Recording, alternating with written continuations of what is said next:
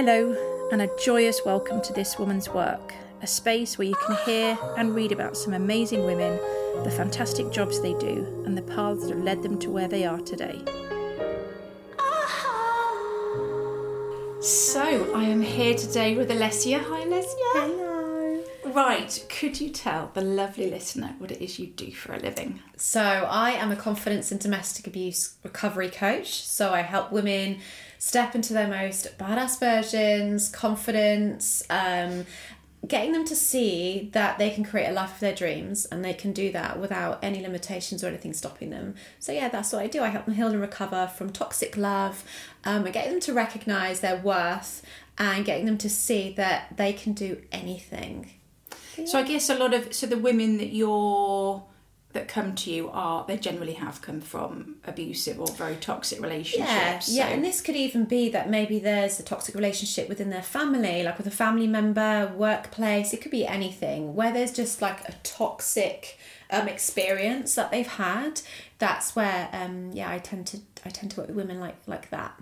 Wow. Okay. Yeah. Loads of questions on that, but before we we go forward from that, um, I always like to go all the way back Yeah. to little Alessia and what you were like as a child, school, college. Yeah.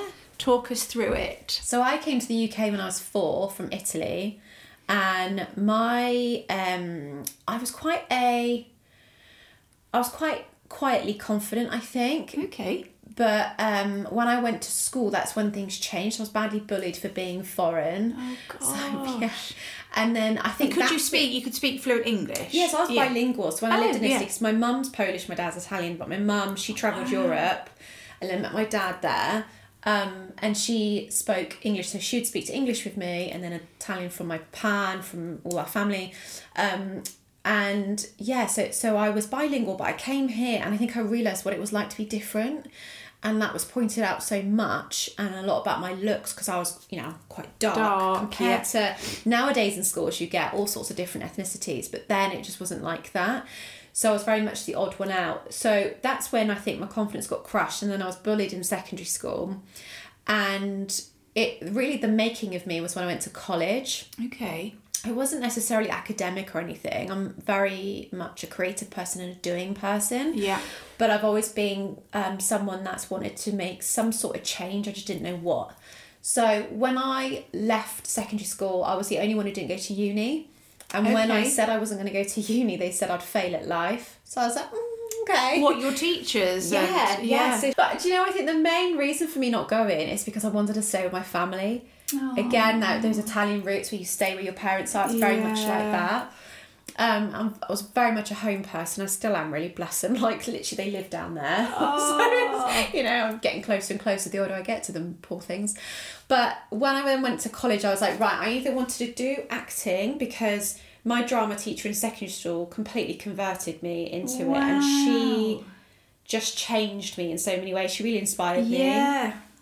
Or I wanted to work with children. So it was either route. I oh, I don't know which one.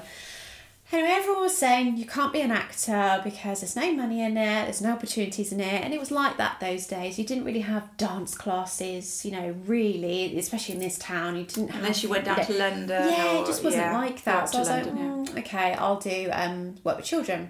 Went to college, and then that was my first encounter with, which I didn't realise till my early 30s, with um, the difficulties women can face with men. So I was groomed by a college lecturer. so I was 16, so people can argue, well, you know, you were 16, but I was very young, really. Still a child in my eyes, and I didn't know what he was doing. So he was a college lecturer and he apparently did this with lots of girls, and I just didn't know. I was very naive as well. Didn't know anything about boys, never had a boyfriend, I didn't know what was going on. Anyway, so I had that experience, but I didn't know it was bad until my early 30s when I was doing um, a course and I was like, oh my gosh, that's what he did to me. And when I look back, I think, actually, that was horrific what happened to me. And I think that started my depression and my anxiety. So that's when it all started. He then got kicked out of the college. Um, no police were involved, nothing like that. He really love bombed me. Yeah, and yeah, okay. Obviously, I was like, oh my gosh, an older guy like is giving me compliments and Yeah. making me feel special. So he was thirty five at the time when I was so- sixteen. Yeah, you know, yeah. and um, yeah, and he his office was right by the college. Um, uh, what do you call it? Like the common room, we called it. Like where you went to the pool and you know you had your lunch and everything. So he was always there. And now I look back, I think, oh God, I remember him always eyeing up all the girls. But I think at the time, you don't see that. I don't think girls are taught enough in school at all about any of this, and that's something I really want to try and change. But so many red flags. Obviously, I didn't know Yeah. about that. Yeah. So um, he then, how it came to light was he he would I don't know exactly how he got my number, but somehow he got my number, and he was messaging me. Then he offered to take me home once, and then one thing I remember was I was at a, a party at someone's house, and he just turned up, but he was so angry with me because I was at this party, because obviously there were other boys there, Yeah. even though I was in a, in a relationship with him, and that's why I, he then sexually assaulted me. But he was such an angry man, really like I just saw a different side to him. Yeah. And then that's when it really changed. And then before I know it, he then gets sacked and everything changes. So you know, or let go, whatever it was. Thank goodness for you that that did happen. Oh though, my god, yeah. So anyway, I left college with a BTEC. I then went into my first job where I was a um, I worked as an applied behaviour analyst therapist with children on the autistic spectrum. Oh, wow. So I did that self-employed, and that's when I was like, I want to make a change. Yeah. So I did that for about seven-ish years. And it was amazing. I learned so much, and it was just yeah, it was incredible. So you were very much your own boss, kind of going Yeah. into. Uh, so this is going into schools, isn't it? Potentially, So, yeah, and so everything, homes and being and referred. Yeah. Yeah, and For it was all like word of mouth in the Yeah. end. Like yeah. Yeah. when you got in with a consultant within that field, that's then when they'd be like, right, okay, here's here's a therapist for this family. Yeah. It was- yeah, Yeah. It was really really good and an eye opener because I did work with a couple of families where.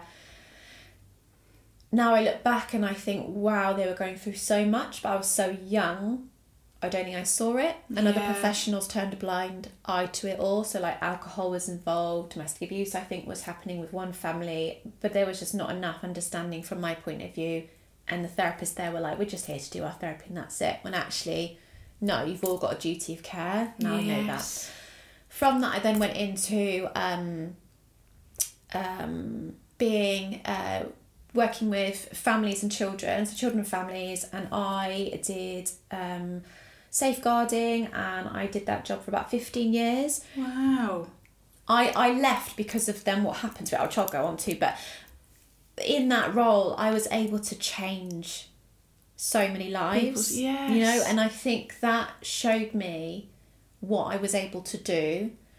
Don't get me wrong, I didn't always do what my role, what they wanted me to do in my role. Like they very much, in the end, when a charity took over, bring them in, tick the box, let them go. I just didn't do that. I was like, absolutely not. There's so much work I need to do here, and I wasn't all about the data. I wasn't all about completing um something an activity around helping the child speak. I was like, I need to work on this mum, get her better, and then we can change everything that's going on within the home. So I was very much like, this is how I'm doing it, and that's the end of it.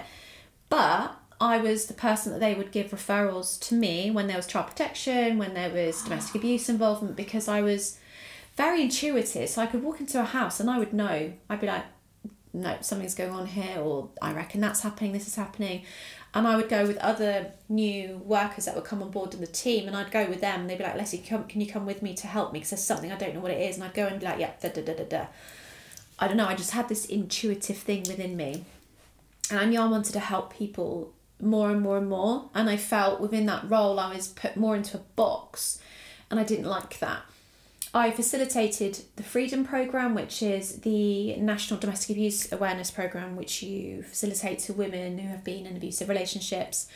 So I would do that with groups of women from refuges, from hostels, um, and it'd be referrals from police, from social care. So I would do that. But the thing I found with that program is it was all primarily around, really, when I think about it, physical abuse more than anything Yeah. a lot of reference to the physical side of things and i didn't find there was enough around coercive control at all um, and sexual abuse didn't wasn't a massive part of that either. Stalking harassment, I don't even think was really mentioned in it. It just it just wasn't how I thought it how I think it should be really. So before I got into that role, what really was the tipping point was at 19 I was in an abusive relationship with somebody who was physically abusive and he was extremely controlling and what I didn't know was that most people around him were scared of him. But people would say to me, "Oh, he's so nice," and he would. He'd come across like a really nice person, like really bubbly, really fun, and I'd be like, "Oh, okay, all right, yeah, I'll go on a date with you."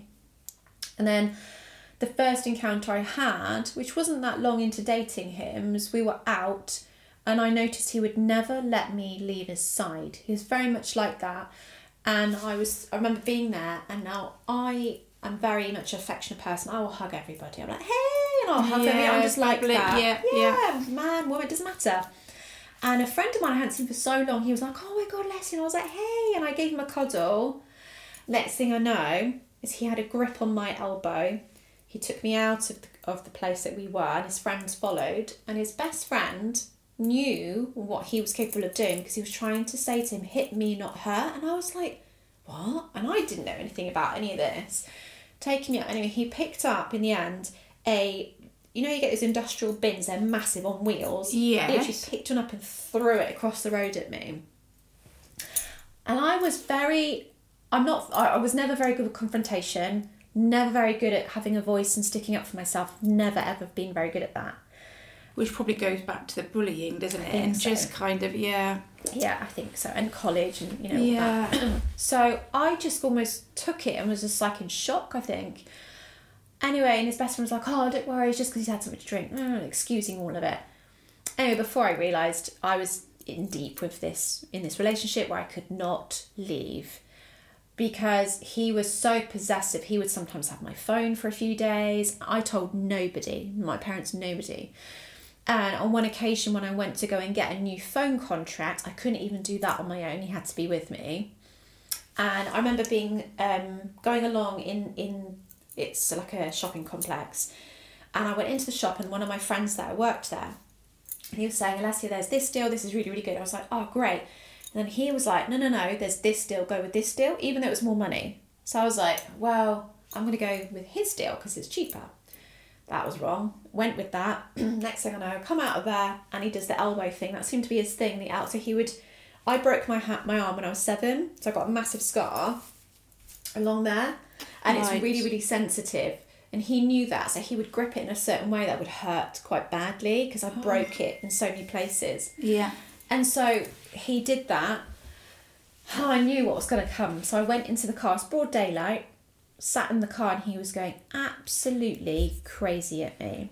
He was like thumping the window to try and like raise past me, yank my hair, screaming and shouting at me, punching all around me just to try and scare me.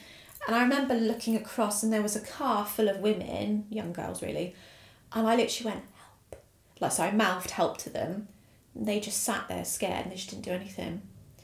And I just sat there thinking, oh my God, that's it. What am I going to do? How am I going to get out of this? Loads and loads of different things happened like that. I then went home to Italy for three weeks, which was a game changer because I realised then, I oh was God. like, oh Yeah. God, freedom. I forgot what it was like. And I was like, right, when I get back, I'm going to tell him. Now, my granddad, who was like another dad to me, so was so close to him. He had cancer and he was really ill with it. And also, I was just like, oh my god, I just want to focus on him. I want to go and see him.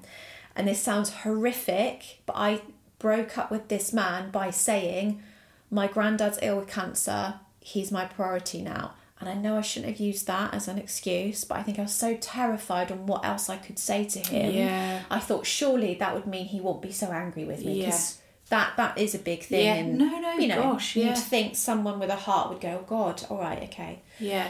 No. He then sped off, and I thought, oh, I've done it. Oh my God, I've broken up with him. Woo! All happy. And then it then started the nightmare. So it was worse going through the stalking from him than it was being with him. The stalking went on for about three and a half years to four No. years. Oh my Yeah. gosh. And at that time, stalking was not a crime. which was just so ridiculous. Domestic abuse at that time was not something that was ever spoken about. I didn't even know anything about domestic abuse, and to me, it was like that term wasn't something I was aware of either, domestic mm. abuse. And so, you know, it really kind of now when I look back, I think, gee, the amount of women that might have gone through things and never been able to say a, say a word. Thousands yeah, thousands. it's scary, thousands, really yeah. scary. And I finally opened up to my my mama and I said, "This is what's going on." I said he keeps watching me, and what he was would he with do. someone else at this? I'm guessing he wouldn't have probably been on his own all that time, would he? While he was stalking you. No, so he'd go quiet when he'd start seeing somebody, Right. and then he'd come back to me. Or if he wasn't getting a supply from them, he'd come back to, to stalking me. So I think the most break I probably had was like a month or two, literally Yeah. max. Um, and it would, I'd finally go, oh, this is it, he's stopping, and then he'd be back again. So what he would do is he would hire cars out, or he'd borrow friends' cars. So I never knew which car was him. Now I carried on working, which I shouldn't have done, but I did. I carried on working, and he would. So the road that I lived on, which is that road there, it's like a long road with trees in between, and the lights at night time uh, are literally like three that are lit across the whole oh, street. yeah. So you can't really see anything, and in the day, because all the trees and the cars like almost cover each other going either side. So we were in the middle. I could never see if any of those cars were him. I'd do a quick scan, but that's all I could ever do. But the way I knew that he was watching me is because he would text me saying, "You're wearing this today. Your mum's dressed like this. Your bro- your your dad's just left the house. Your brother's just walked in," and it'd Oh be that. so I'd think, "Oh my god, where is he?" So it was really, it really affected me, and then it got worse and worse and worse. So then what happened was he then I'd block him. He'd somehow find my number. I'd block him. He'd find my number. Like he'd get a new phone, or I'd change my phone number, and he'd get it again. So I don't know who was giving it to him out of my close friends, but somebody was. And he then started sending riddles. So I'd hear from him about 50 plus times a day, and it'd be like riddles on how he would kill me. And he would literally put things like the sun's about to set and so's your heart. You know, it'd be really weird things like that. And I'd think, oh my God. Eventually, my mum was like, we need to call the police now. And I, I said, okay. And I got so, so unwell. Um, so I had a mental health social worker at the time. So that's when I started self harming. And at that time, mental health was really bad. Like, Yeah. Really bad. Like, they would only, I literally saw her once. Yeah. I can't remember her name. I then I had a psychotherapist who I had one appointment with as well.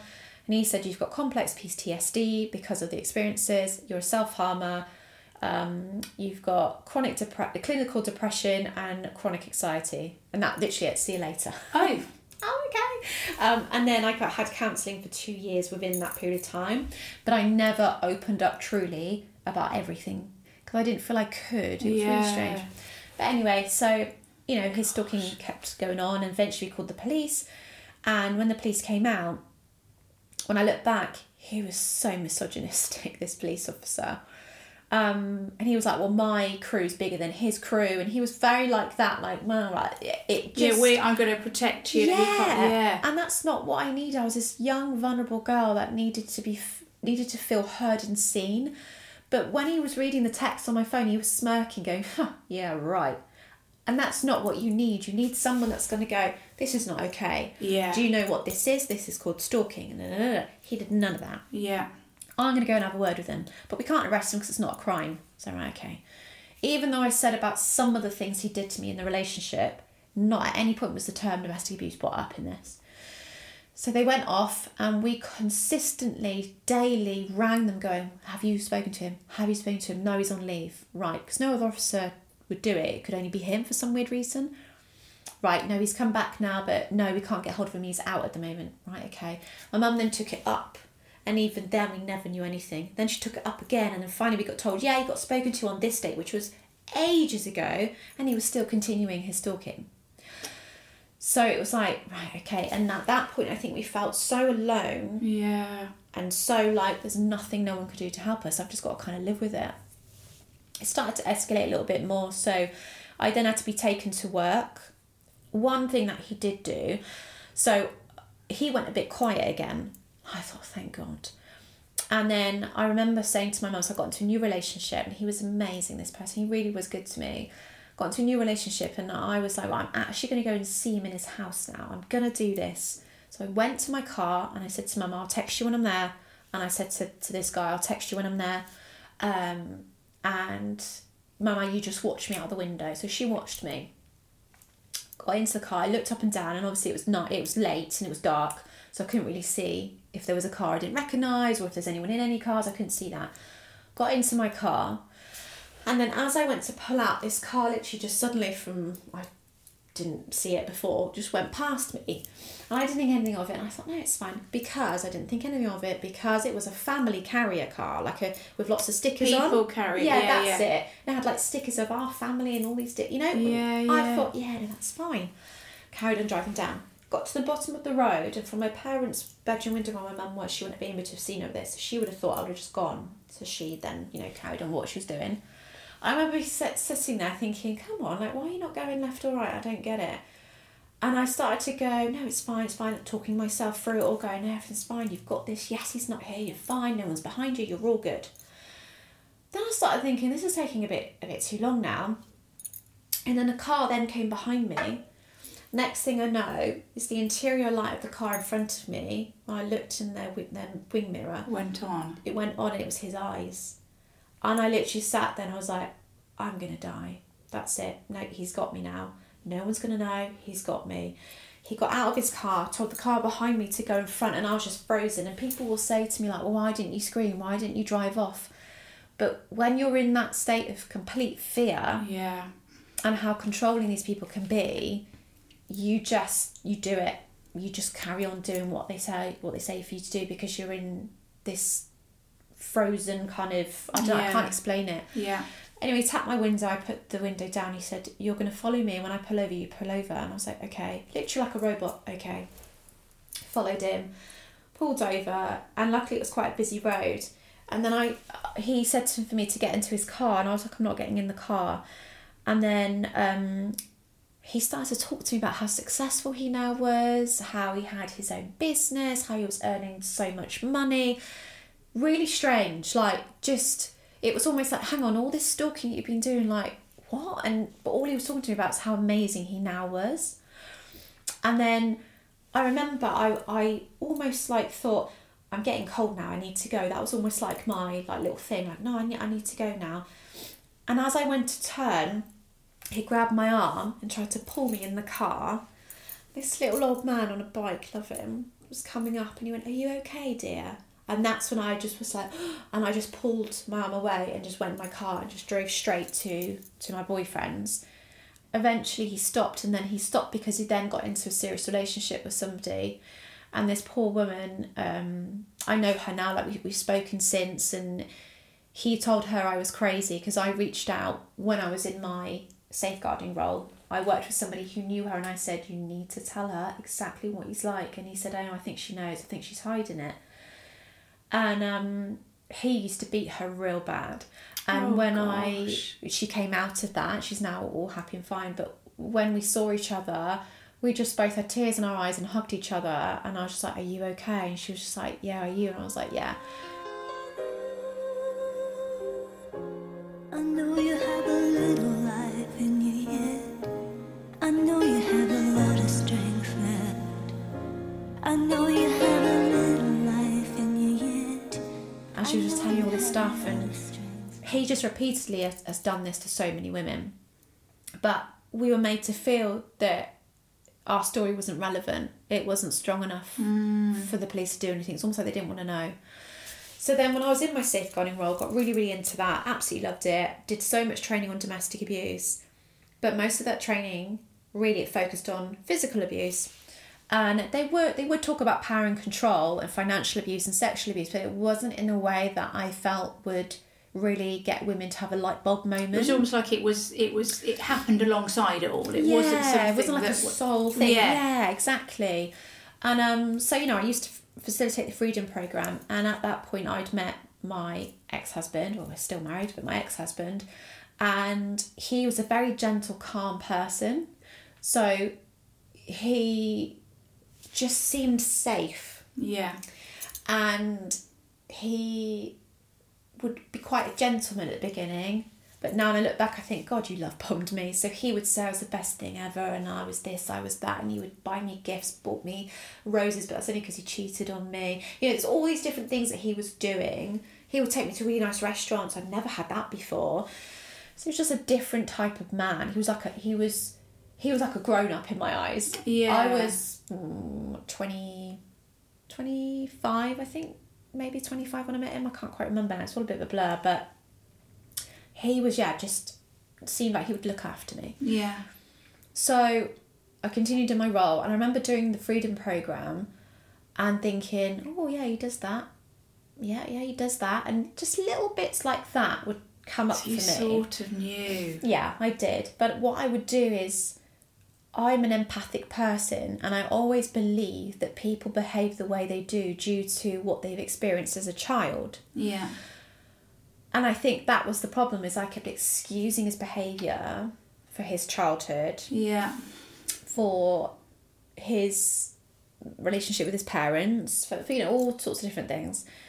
He he then wanted to be a police officer, so he went off for his training, so like twenty something weeks, um, and my our son had um, severe cow protein intolerance, so he was really unwell. So he would wake all the time, so much pain.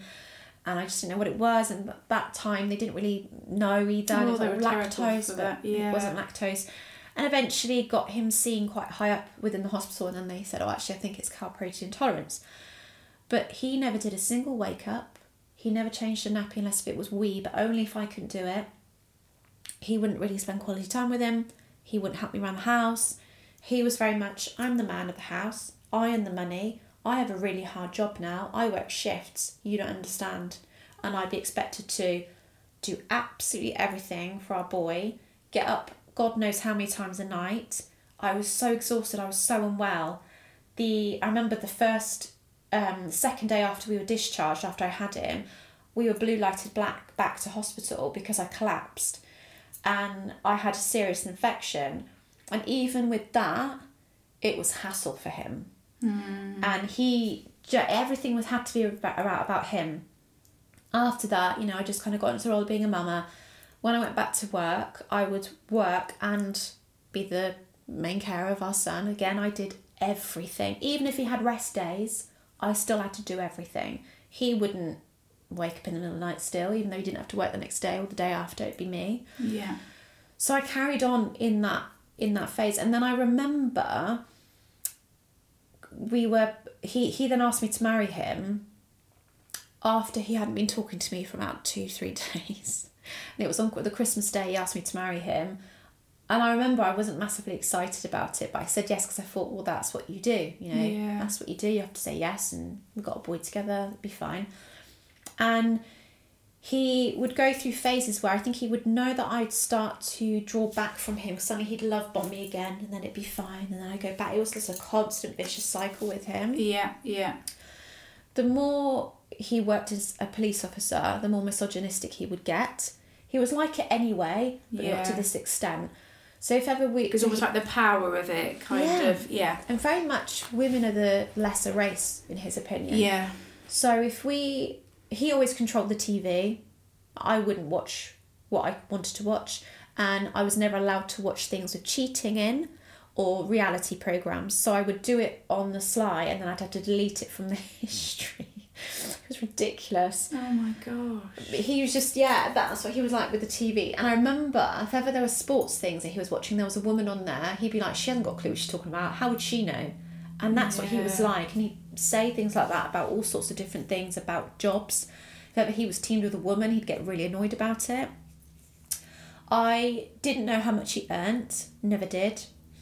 Um, he would take three quarters of my wage. So at that time, I earned seven hundred forty-two pounds. So he'd take three quarters of that. Um, For I literally don't know. I don't know. He'd say it was one minute it was savings, next minute it was the mortgage. I haven't got a clue. So I'd have a tiny amount of money to survive for me and my boy, where I would still have to do the food shop, still have to put petrol in the car, still have to buy myself and him things like clothes and things like that. And um, I remember being in Lidl. And I remember having thirty pounds in my hand, and I had to calculate and write down everything I put in the basket and how much that added up to, so I didn't go over. Like you know, and he was there.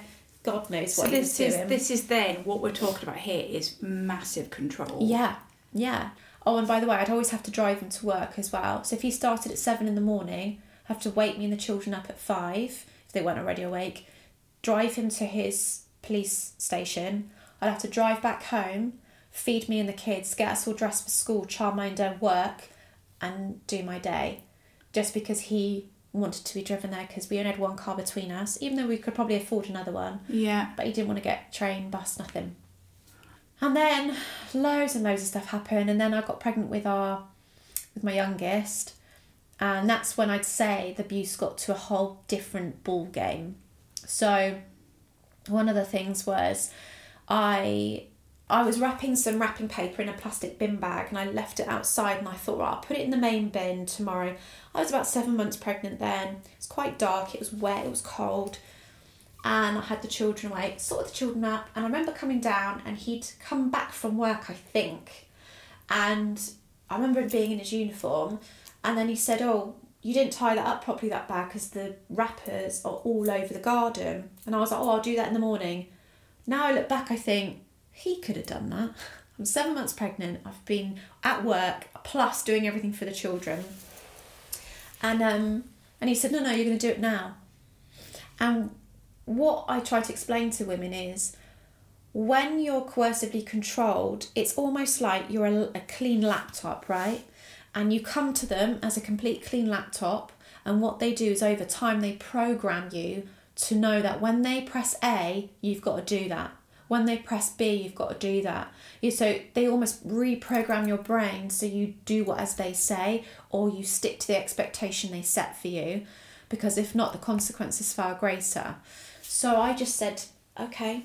So I went out there. I wasn't happy about it. Went out there, did it, and we had at the time a massive thorn bush to the left, and I couldn't get in there. Like seven months pregnant as well, I couldn't get down my hands and knees and get it.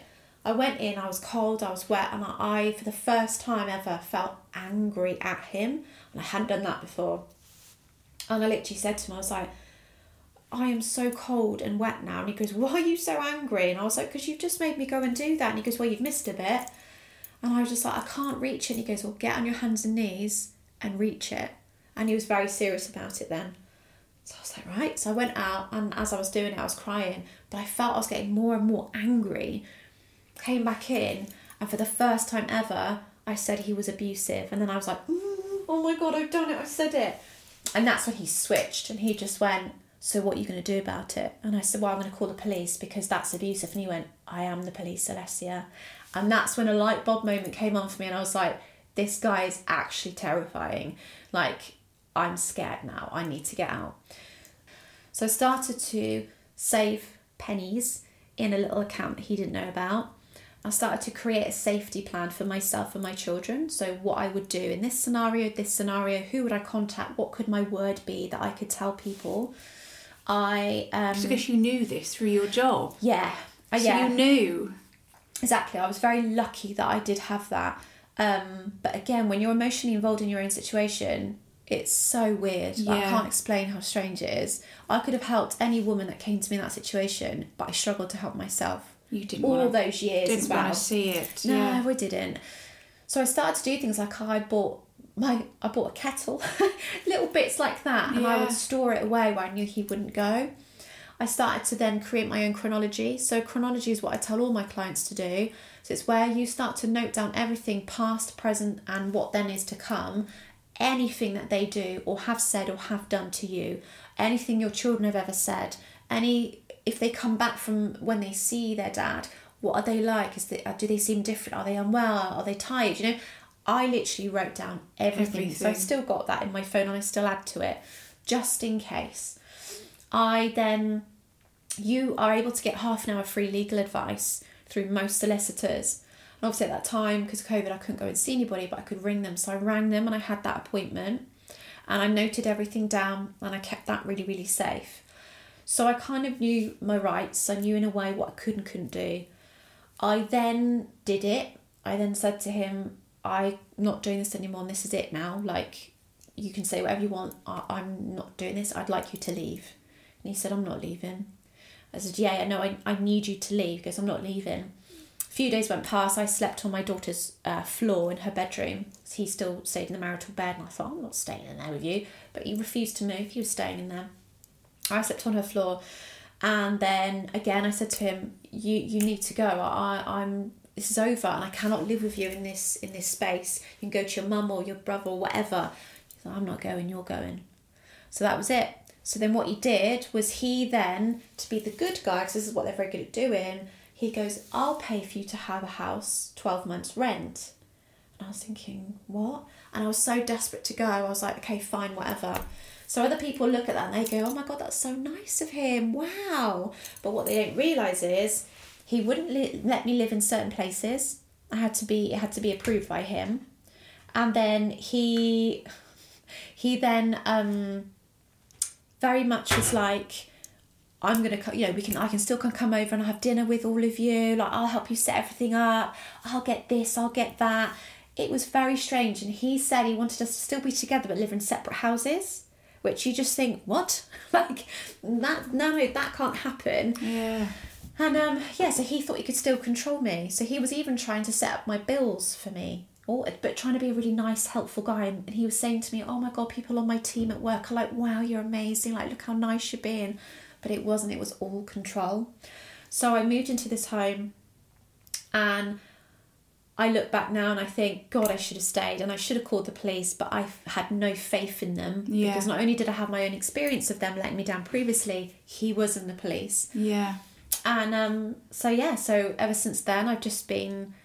I set up my own business. I had set up two businesses, um, and I'm continuing to help as many women as I possibly can. And I want to share my story to try and inspire women to go. If she can do it, I can do it. Yeah. And I want women to see that even those that work within fields where there's they work with domestic abuse, it doesn't mean that it's not going to happen to them Yeah. and anyone can be a perpetrator like you know like he is he's a police officer but he's a perpetrator of abuse. So nobody is ever right you know over, nobody as a as a victim or a survivor is wrong for whatever choices they've made to stay or not staying in the house leaving the house because i had so many people saying to me that's wrong that you left you should have stayed. You know what you just got to do what you have to do to survive. Mm. He's tried to get that money back off me but i'm not giving it back to him What for the house? yeah, for the rent. So how has your job changed in the last sort of three years then? So obviously you've set up the two businesses which are So it's the at the time I was a, a confidence and um, transformation coach, so helping women find confidence and transform their lives. That's what I did. Yeah. And then I also had um, a crystal selling business that I did and oracle readings. Yeah. Um, that then stopped, and then I did um, social media management and business support for various women in their businesses. Wow, okay. So um, I did that. I then was So so, trying to do a few things. I guess you're just trying to support the family, Well, the thing you? is, is, you know, my job, they weren't supportive at all, at all. And I think that was a cherry on top. And I was like, no, I'm not doing this anymore. Even though I absolutely loved my job, I didn't like the charity and their, um, the way that they would treat their staff and how they saw families as data rather than families. yeah. You know, and I guess because you have been through it and had gone through Yeah, it, And it was just lacking that level of absolutely care. compassion. as women we we ignore bad behaviour because of certain things because Yeah. things that have or you like you say but this happened Mm. and then that happened and you know oh well no I know it looks like that but it wasn't that because of Yeah. da da da da da and Yeah. it, you know and it's it's um I don't know is that because we want to see the best in something I don't know or what are we trying to do in that instant that I mean why why do we why do certain women forgive I think and overlook bad behaviour? Yeah, I I think you're right in saying we want to see the good in people, and also I, I do believe some of it is we want to be loved. Yeah. So if we have a man that's looks like they're to really love yeah, us. yeah, especially with love bombing, you know, Yeah. you will. You'll be like, oh no, but it's okay because that time he did this for me, Yeah. or no, he has complimented me because he said that to me, but you almost forget the ten times he knocked you down in between. You know, yeah, It's- or ignored you, Yeah, or just sort of didn't And it's always it's words, isn't it? There's lots Absolutely. of it's always that that's Yeah. that level of love is always verbal or it's written or something. It's Yeah. never in reality, is it? Exactly. But if you're not sure about whether the, the person you're with is, is um, one of the good ones, then I would definitely write a list down of all the things that you've felt your gut react to it. And then Right, sometimes when you see it all like that, you go, oh, God, actually, yeah, that's quite a bit. Or, yeah, no, that's not great. And this is things that they've done or things that they've said or Think yeah. of everything possible. Yeah. write it all down and sometimes when you see it in black and white it'll it'll really stand out to you. And also another thing i do with my clients and with previous women i worked with is i'd always say if your child came to you with this what would you say? If they told you what you're thinking what would you say? Mm. And sometimes that's really powerful because you would you want to protect your child don't you? And you'll go actually mm. no that's not okay. No i wouldn't want them to be with them. Right. So then you need to do the same for you. You know it's that kind of thing. Yeah. Yeah, yeah. yeah. Gosh. So, I mean, what's next then? Where do you want to take Oh your my gosh, businesses? Where do I Where do- start? Yeah. Oh. I've got so oh god, my brain. Okay, so I'm writing a book, so I want to finish that this year. Wow. I have my own podcast which I want to keep going with. Yeah. And then I have got various coaching programs coming up. So I've got a confidence one all around getting women to ignite that fire within them and find their true confidence in business and personal. Um, I've started up my, my business coaching again because I just love helping women to become that really kind of strong, Yeah. empowered woman that's independent. You don't need no one else but yourself. You know, that kind of version. Yeah. So I've started that up again. Um, and then I've also got a domestic abuse um, heal and recover mini course coming up as well in February. So that's yeah, I'm really excited for that. And then I have my membership where women are welcomed into into the community, and every single month there's a different theme. So this month is create your dream life for 2024. Yeah. And in there you get guest experts. You have me as your coach. You get Yeah. journal prompts, meditations, tapping, like all sorts of therapies that I'm trained and I do as well. Yeah. Um, and next month is all around self love and finding your the love within you and Oh wow. yeah, so my membership is a really gorgeous community as well. So yeah, there's loads of things. I'm just going to keep going, and I want to do some speaking work as well now. Yeah, going into yeah. schools and educating school systems around domestic abuse. What if you look back? What advice would you give your younger self then? So it's. I always ask people two questions. One, what advice would you give your younger self? Yeah. The second one is, what advice would you throw out there? And I think, but let's just focus on your younger self here. Mm-hmm. as you were, and that can be at primary school, it can be you getting bullied at primary school, or it could be getting groomed. You know, what any part of you that you might want to. Is there any advice that you'd have given? Yeah, I think I probably would say, if it doesn't feel right, if it doesn't make you happy, go, and that's okay. In any situation. in any situation with work know that you can start again. In relationships get out if it's not right. Because i think i just kept forgiving and kept sweeping things under the carpet all the time. I think it's that. It's about be be be brave and it's okay to be brave. But even as like a child, even as like a young girl, I think that's the, that is the things I say. What we've just described is a lot of pressures on young women, young girls. Um, and how do you find that bravery if you are a sixteen-year-old girl? Yeah. I, I think it's learning about mindset and mindfulness. I wish I knew that when I was younger. And I think if girls could read all the books, listen to all the podcasts, and really teach themselves about it all, they will be such a strong, empowered woman. What advice then would you, I guess, throw out there now to anyone though, of any age? I'm still probably going to say, let's say, women. Yeah. I mean, you could give some advice to men if you wanted Yeah, to. Um, yeah. Is there any other advice that you would impart? No matter what happens to you, you can always start again. Okay. You know, so no matter what age, no matter what your circumstances, you can always create a new chapter for yourself. So if you're in a relationship right now and you're not happy and there's a fear of that change and and, and starting again, go for it because honestly you will never look back. Same with a job, same with starting a business, same with really empower yourself and just think, right, what do I want from my life? I want X, Y, Z. Go and get it. Create those chapters and know that you're the person that holds the key to getting what you want. So just you know, mm. believe in yourself. Yeah. Believe in yourself. I don't. I don't think there's a better way to end this this chat than that. So thank you very much, That's fine. It's been lovely. Really has. If you would like to hear more about this chat, see some pics, and read about how to get started in this industry and or this role, then please go to our website www.thiswomanswork.org. The link is on this podcast page and across our socials. Sincere thanks.